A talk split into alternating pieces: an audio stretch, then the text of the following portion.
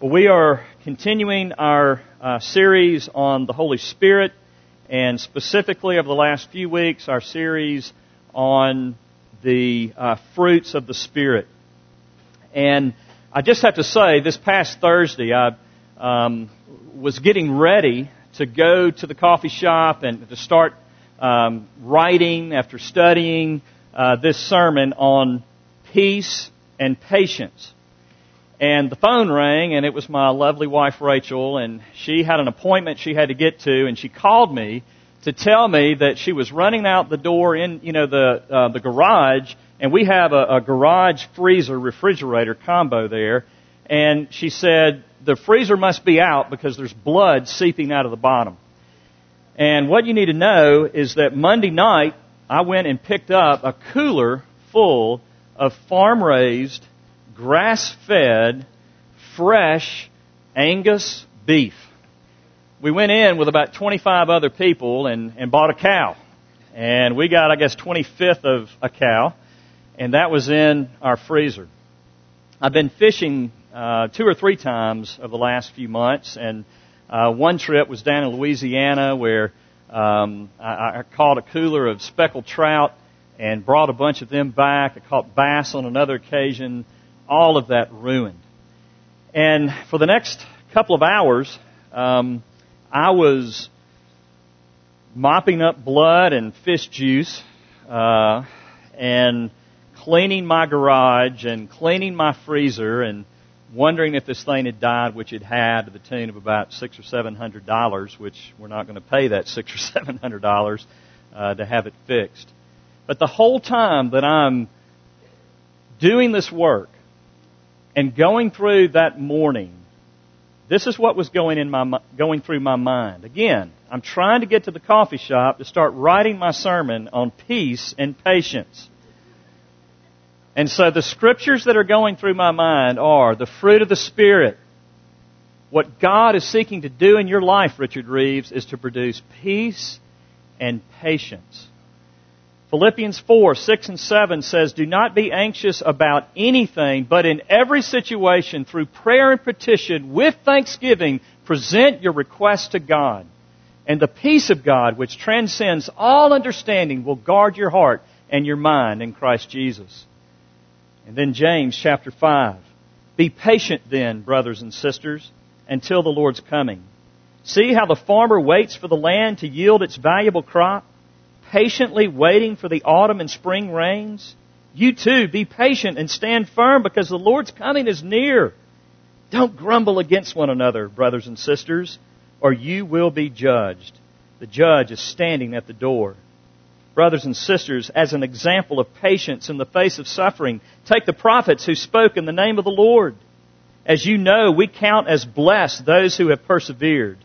You have heard of Job's perseverance and have even seen what the Lord finally brought about in him. I love that.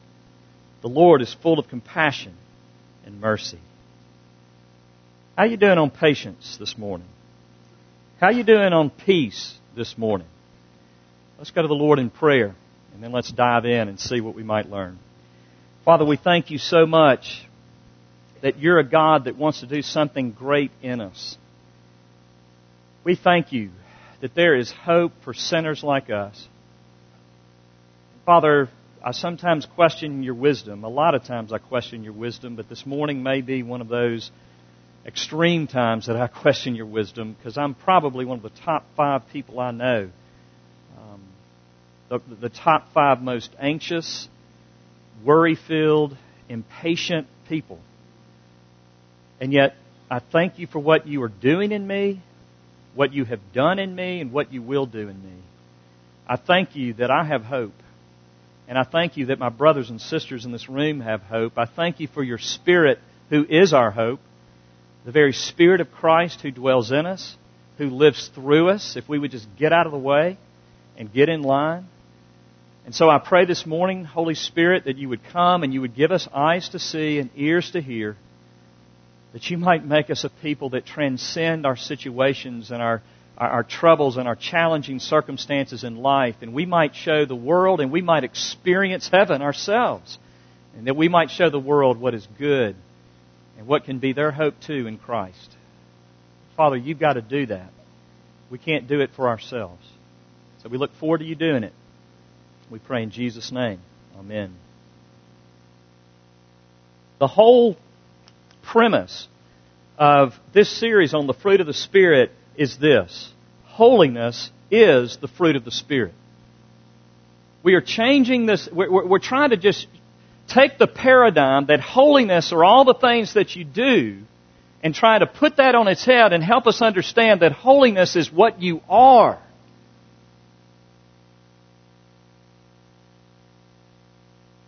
If holiness is what we are, then how are we doing in the, the area of peace and patience? And do you even care how you're doing in the area of peace and patience? You see, I don't even think the fruit of the Spirit is on most of our, our radars most of the time. It's not on mine a lot of the time. But what is on our radar are, is the law. I mean, what we, what, what is in our focus are at least four or five of the Ten Commandments. Maybe we can't remember them all all the time, but we can at least remember four or five. Don't steal. Yeah, I can't do that. Don't, don't covet. Don't lie. Don't take my neighbor's wife. Don't murder. Don't, don't take the Lord's name in vain. Oh yeah, I gotta be nice to my parent. I mean, we have the law before us, and that's the standard upon which we gauge how we're doing. And yet what the, the fruit of the Spirit teaches us, what Galatians 5 teaches us, is there, it's not necessarily the way that God views it. You see, God's gauge is what's going on in us, not what's going on outside of us. That's a big deal. And yet we say, oh, come on, peace and patience. I mean, nobody has peace or patience in these days. I mean, with social media always going off, with the TV, with all this stuff going on. I mean, you never, I mean, you, none of us, all of us are impatient. None of us have peace, right? But what we're seeing this morning is that what God wants to do in us is make us peaceful, patient people. I was thinking about that this week a lot. And I was thinking of it in light of the greatest commandment. Love God with all your heart, mind, soul, and strength, and love your neighbor as yourself. And I was thinking about it in terms of the question that uh, the, the expert in the law brought to Jesus. You remember the question. He said, okay, well, if that's the greatest commandment, then who is my neighbor? And we all remember how Jesus answered. Jesus answered by telling him a story about two religious guys that came upon a man who had been robbed, beaten and left for dead.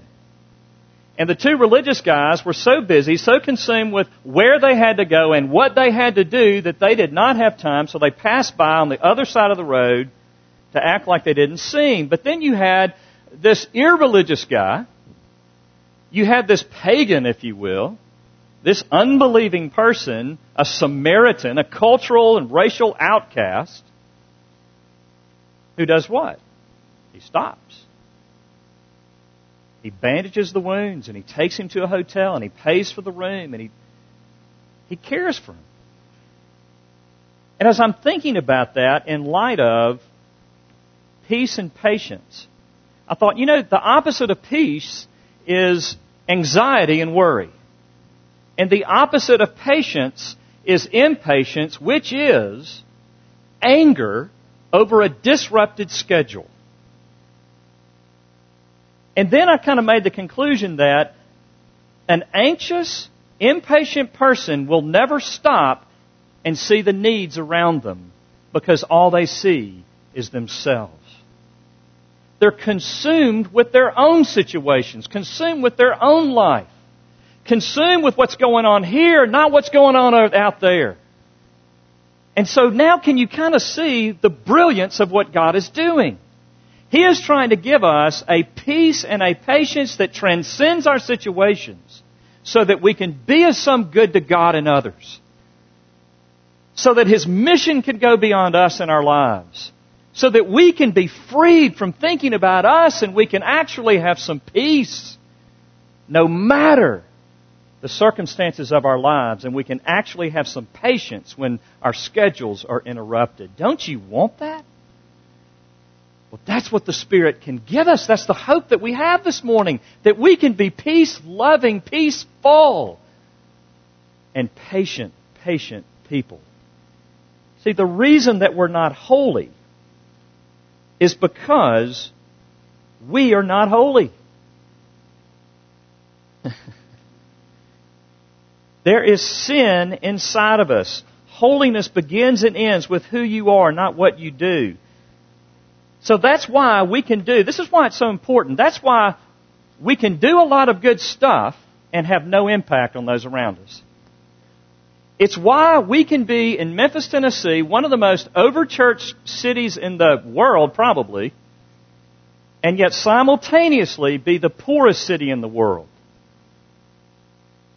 It's also why we can be in one of the most overchurched cities in the world and yet have a, a real and hardened unbelieving element in our city. I believe that to a large degree, we as the church need to take responsibility for the hardness of the hearts of those that live around us. Because what they've seen is hypocrisy. And hypocrisy is nothing more, nothing less than doing good things without being good. It's doing good things, but you're not really good. You don't really care about who you're loving or who you're serving. You don't really care about those around you, but you're doing the right things. And when we do good things without being good ourselves, the world stands back and says, I see right through it and I smell it coming from a mile away. Jesus talked about this. He said in Luke 6, No good tree bears bad fruit, nor does a bad tree bear good fruit. Each tree, tree is recognized by its own fruit. People do not pick figs from thorn bushes or grapes from briars. A good man brings good things out of the good stored up in his heart. And an evil man brings evil things out of the evil stored up in his heart. For the mouth speaks what the heart is full of. What Jesus is saying is that you can have a shiny Lamborghini, a red shiny Lamborghini with, you know, uh, silver wheels, rims. And you can wax that thing and you can clean that thing, but if the engine is rusted, you've got something really pretty that's going to get you nowhere. And the church has been too consumed with being, with, with looking pretty and not being beautiful. So the question is, does that fit you today? You see, if holiness is peace and patience, then what a broken refrigerator was for me Thursday morning was a bigger danger, or at least as equal a danger, as a woman trying to seduce me to her bed. You hear me? Because, church, we just define holiness as staying away from sex, drugs, and rock and roll. And God says no. he says it goes much deeper cheer up. You're worse than you think because the reason that, that the only way to be a Christian is to acknowledge that sin is not out there somewhere, but sin is in here. The only way to be a Christian is to acknowledge the inwardness of sin. That's what distinguishes a Christian from a non-Christian. Everybody acknowledges that, okay, I'm not perfect. But what is sin? It's kind of like a stomach virus. It's something you catch. It's a season of life, and once you kind of get it out of your system, you're good. And the Christian says, no, no. The Christian says the heart is deceptive above all things. The non-Christian says the, the problem is out there. Occasionally me, but you know, but really out there, the Christian says, no, the problem is here. It's me. I'm to blame.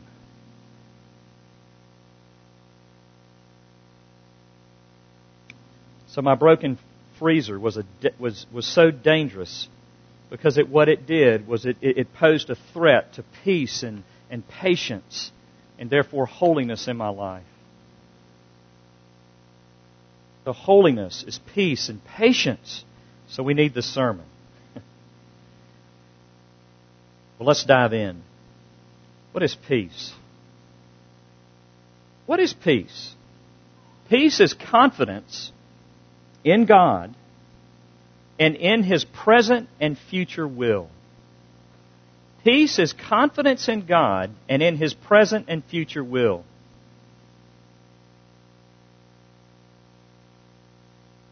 The military forces in Egypt uh, ousted their the president of the country, President Morsi, a month or two ago. I can't remember when it was.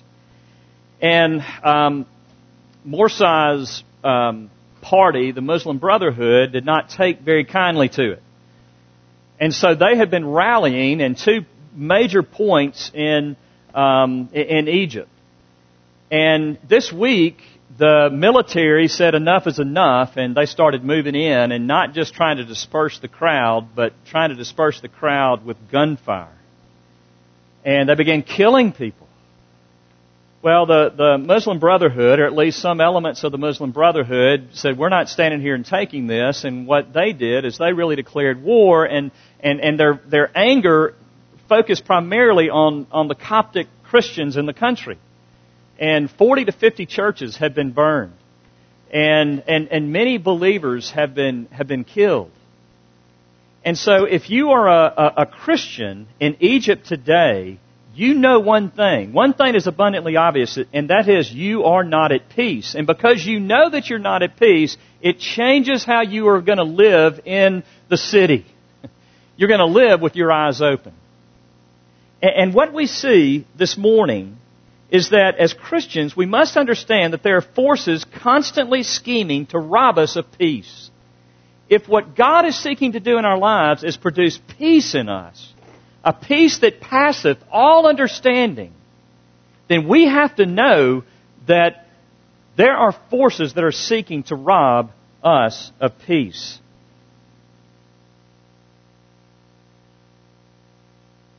I think we see this in our passage. Paul said, Don't be anxious about anything, but in every situation. Don't be anxious about anything, but in every situation. Don't be anxious about anything, but in every situation.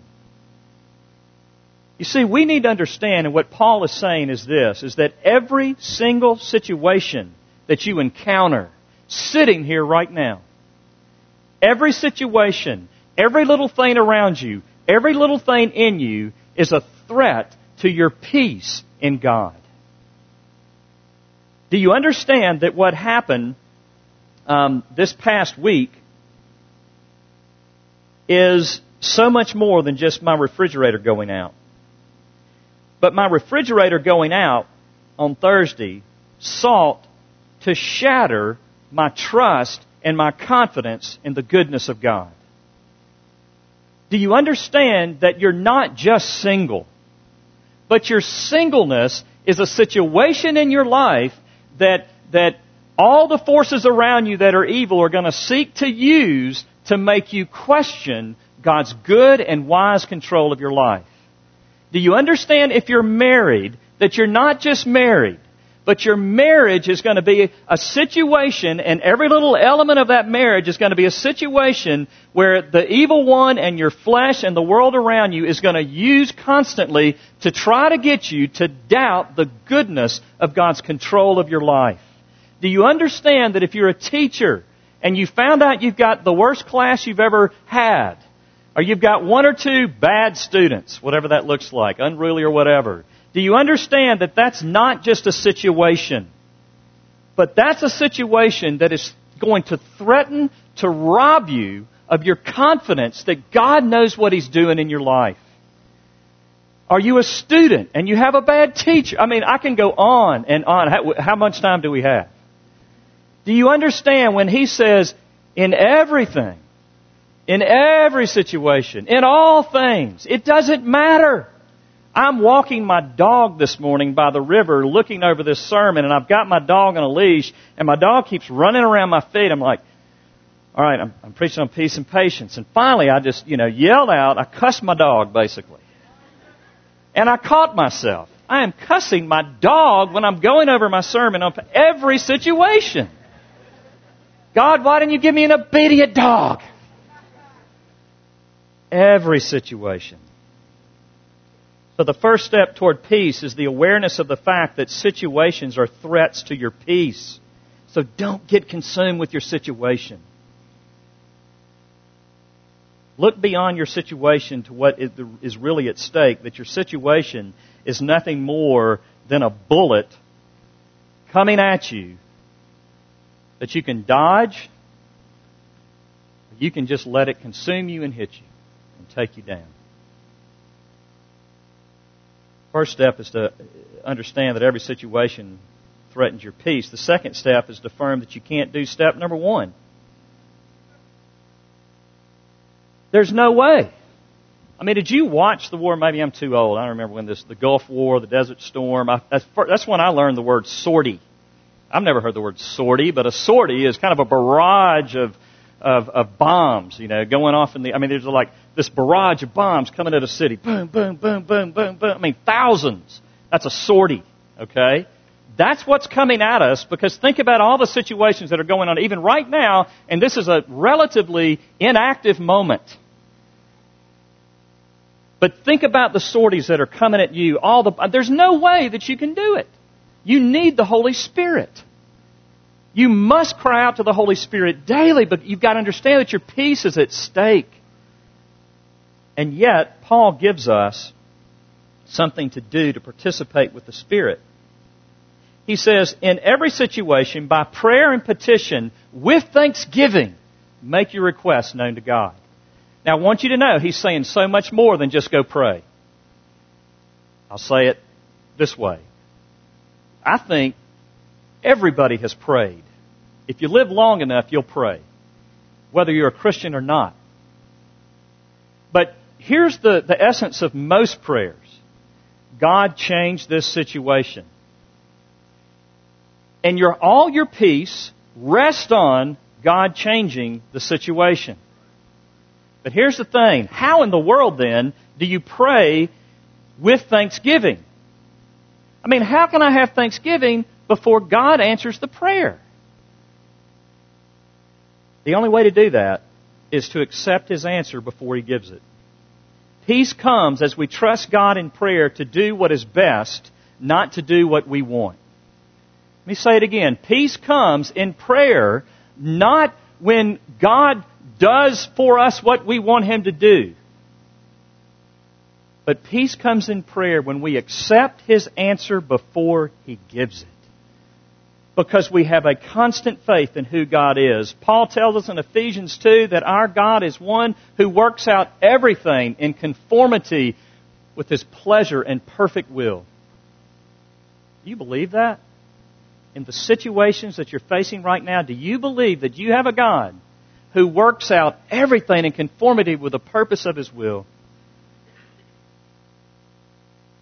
Romans 12:2 tells us, "Do not conform to the pattern of this world, but be transformed by the renewing of your mind.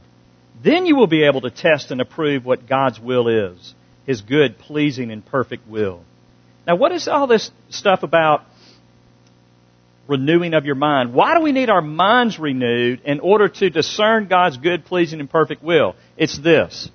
We need the Spirit of God to come in and do His work to correct our thinking so that we can get this one reality. Whatever's happening right now is God's will. God's will is not some mystical thing that we've got to. If you're married, that's God's will. If you're single, that's God's will. If you've got a bad class, that's God's will. If, if you, it's God's will. Does that mean that He loves hurting and pain? Does that mean He's the author of it? Absolutely not. Everything in Him is against evil and injustice and oppression, and He has sent His Son, and one day, someday, He's going to end it all. There is a day coming, as James tells us, where the, when, he, when the Lord comes, that He will set all things right. But He is also active right now. To accept that your situation that you're in right now is God's will for right now is not to say it's good, it's to say God is making it good. Why? Because we serve a God who's working all things for the good of those who love Him and have been called according to His purpose. You see, God is amazing. He can take the worst things in your life and make them good for you. Think about Joseph. That guy was hated by his brothers, sold into slavery. His whole life was wrecked by his brothers. I mean, he spends time in jail. He's falsely accused of things. I mean, life does not turn out as he thought it would turn out.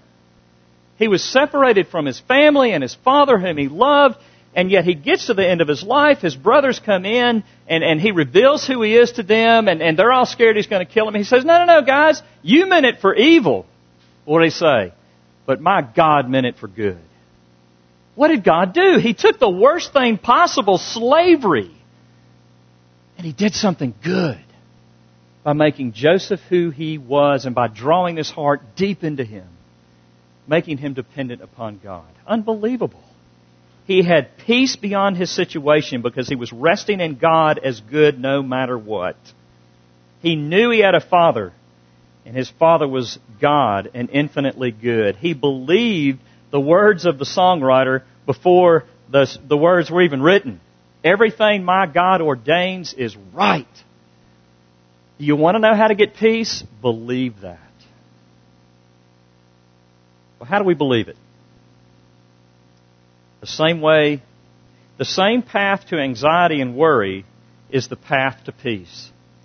How do we become anxious? We believe the worst about the future. We believe the promises that are going in our minds. Oh, it's going to be horrible. This is the worst class. God doesn't love you because you're single. Your spouse, you know you could do better than that. On and on. I mean, all that. You. Peace comes as you stop listening to your heart and you start talking to your heart. You see, God has given us His Word not that we might put it on the shelf and look at it adoringly and say, I believe in the Word of God, but He has given us those promises that we can feed on them like a, like, like a hungry mule. that, that, that we can feed on them like a pig.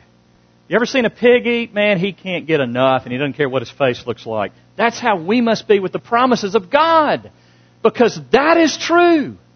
Quit thinking about and, and believing the lies that are coming into your mind and heart by the situations that are being preached to you by the situations around you and start believing what God says is true.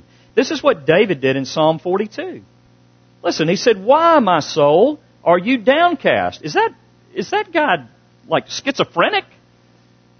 He's, Why, my soul, are you downcast? I mean, really? He's talking to himself. No, he's preaching to himself. Why are you downcast, O my soul? Why so disturbed within me? Put your hope in God, for I will yet praise Him, my Savior and my God.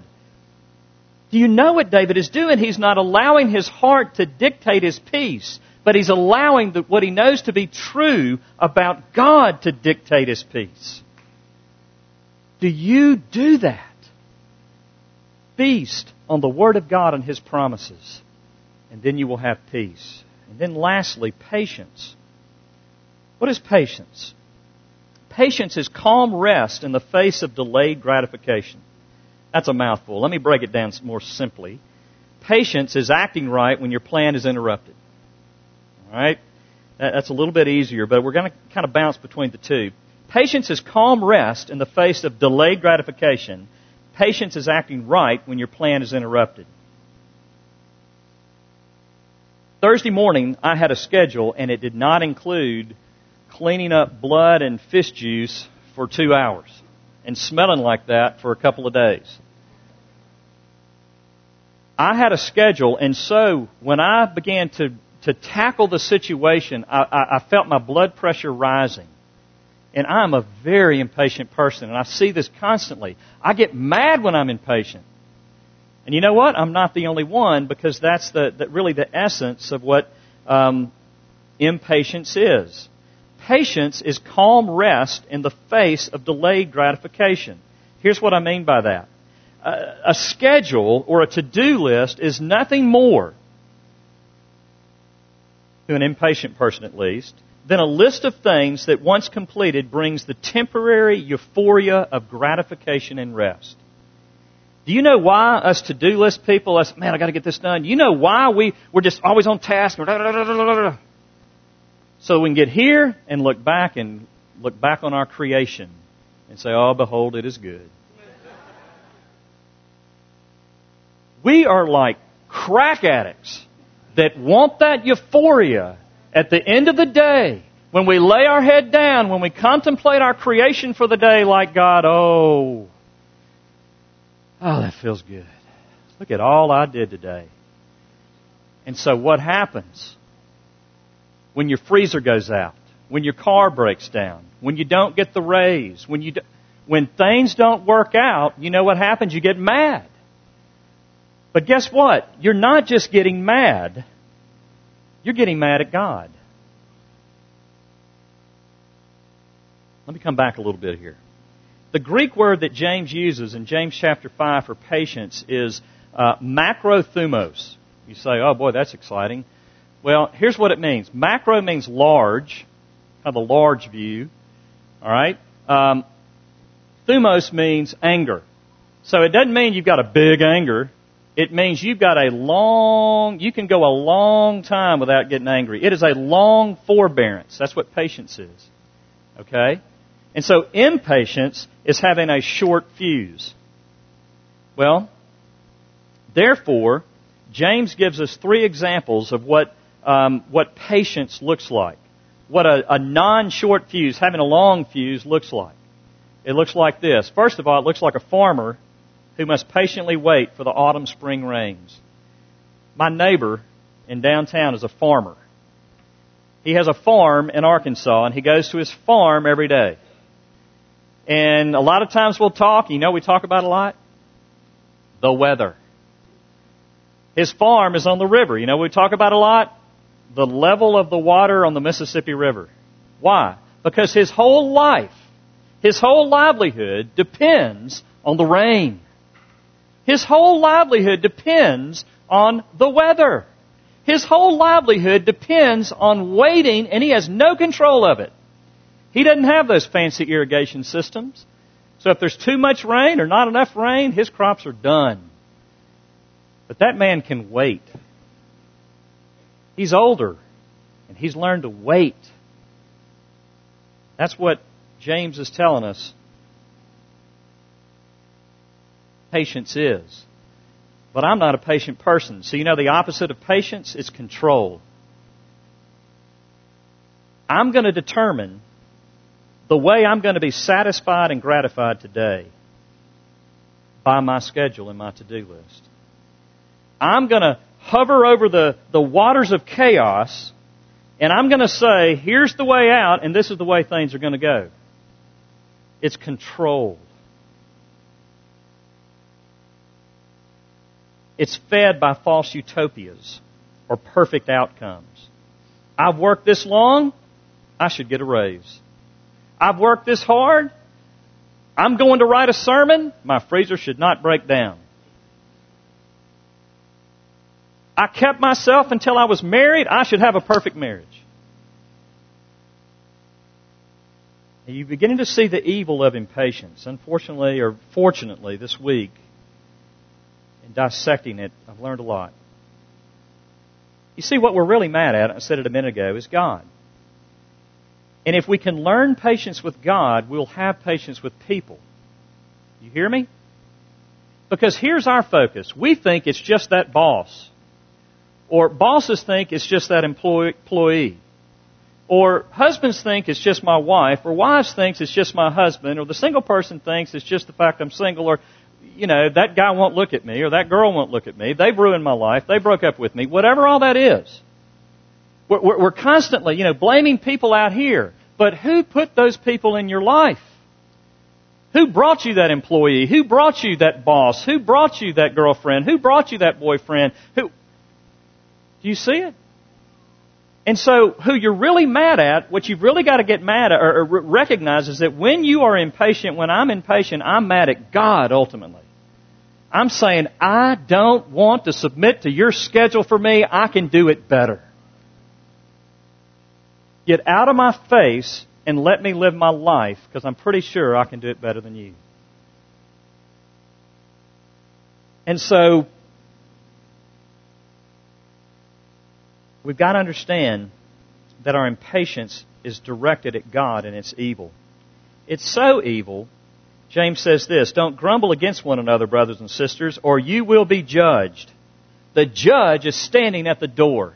Now, we've got to go deep into this. because I'm an impatient person. and when I saw that, I said, Whoa, now, time out. The judge is standing at the door. What do you mean by that? What James is saying there is this that there is nothing more pagan like than impatience. Because pagan religion says this I make this sacrifice, and God, you dance for me the way I want you to dance for me. I do this, God, you, you, you hold up your end of the bargain, and I do this, and that's what most people think Christianity is. I'm good, you bless me. I'm good, you bless me. I'm good, you. Well, just go ask Job, and we're going to look at him in a minute. a righteous man lost everything. You see, here's how it really works God is holy, holy, holy. There is no one more holy and righteous than the God of the universe. And our efforts to try to appease Him are pathetic. There is no way that we can appease a holy God.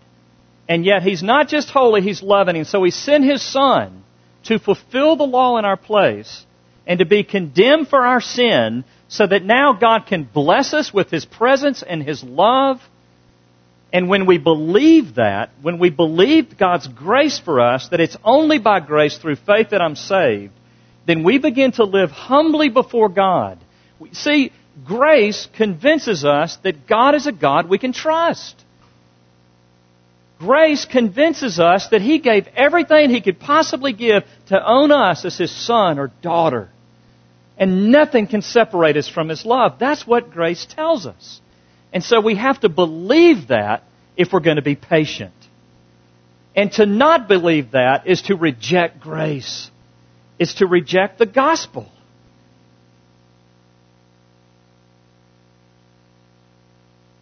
And this works not just in isolated situations, like a freezer breaking but what patience does, the kind of patience that the Spirit of God wants to produce in your life, is to kind of get you to, to live above your life and to see what the situations as what they are and to give you a long view of His faithfulness. Did you see it in James where, where James says, Be patient, wait for the Lord. He's coming. The Lord's coming. He's right at the door. Wait, wait, wait. It's beautiful. You see, ultimately, patience is waiting for God to make all things right in His time. Patience is not just giving in and saying, oh, woe is me. Patience is saying, I hate this, but my God's going to make it right one day. It's to have this deep inner sense that God is coming by the power of His Spirit and He's going to do something good and right. The Psalms are full of this. Listen, Psalm 27:14. Wait patiently for the Lord. Be brave and courageous. Yet wait patiently for the Lord. Psalm 37, 7. Be still in the presence of the Lord and wait patiently for Him to act. Psalm 62, 1. I wait patiently before God, for my victory comes from Him. And then Proverbs 20. Don't say, I will get even for this wrong. Wait for the Lord to handle the matter. Wait for the Lord and He will develop patience in you. Now here is my favorite thing that I've said this morning because I've been looking for hope for us impatient people all week and here it is. And the hope is this. He points to Job. Job was a man who uh, was a righteous man, and God allowed Satan to rob him of his wife and his family and his wealth and his health and everything. And during all of that, he was getting impatient and impatient. He was questioning God. He was fighting with God. You saw his impatience. But then we come to the end of the book, and we read this, and, and, that's exactly what James is saying. He said, Look what happened with Job. Look how it all ended. Listen. Then Job, at the last chapter of Job, then Job replied to the Lord, I know that you can do all things. No purpose of yours can be thwarted. You asked, Who is this that obscures my plans without knowledge? In other words, there was a time in Job's life when he says, Who in the world is wrecking my plans? Who is this God?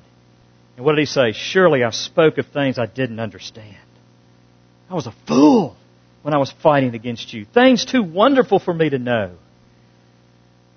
At one time, he was an impatient man. But God perfected patience in his life by his Spirit. And so much so, at the end of the book, he's even praying for his, his rascal friends. He's offering up prayers for his friends who had just betrayed him and made fun of him and lobbed, you know, jokes at him while in, in the midst of his suffering. He prays for them. After Job had prayed for his friends, the Lord restored his fortunes. So Job learned patience by the Spirit of God, patience with God and patience with others, because he understood how good God was. And he understood that nothing that God ordained to come to him in his life was to destroy him, but to bless and change and give him life. So, dear friends, can you trust that God this morning? You can if you look at the cross. Because the cross says there is nothing that God's going to withhold from you, but maybe your will right now, so that He can give you something better, namely Himself. My friends, may we leave this place today filled up with the gospel of Jesus who, who loves us, who has forgiven us of our sins, that we might become peaceful and patient people. Let's pray. Lord Jesus, thank you so much for the beauty of your Son. Or thank you for the beauty of your work for us. I thank you, Lord Jesus, that you did not hesitate to bless us with your own body, that you gave everything so that we might have life and so that we might live in peace the peace that knows that you're a God that loves us and is sovereignly ruling all things good. And we can have patience because you're a God that loves us and will never give up on us. Oh God, help us to believe it today, and may we go live holy lives this week, exhibiting peace and patience where once we exhibited anxiety and anger. We pray this for the glory of Christ. Amen.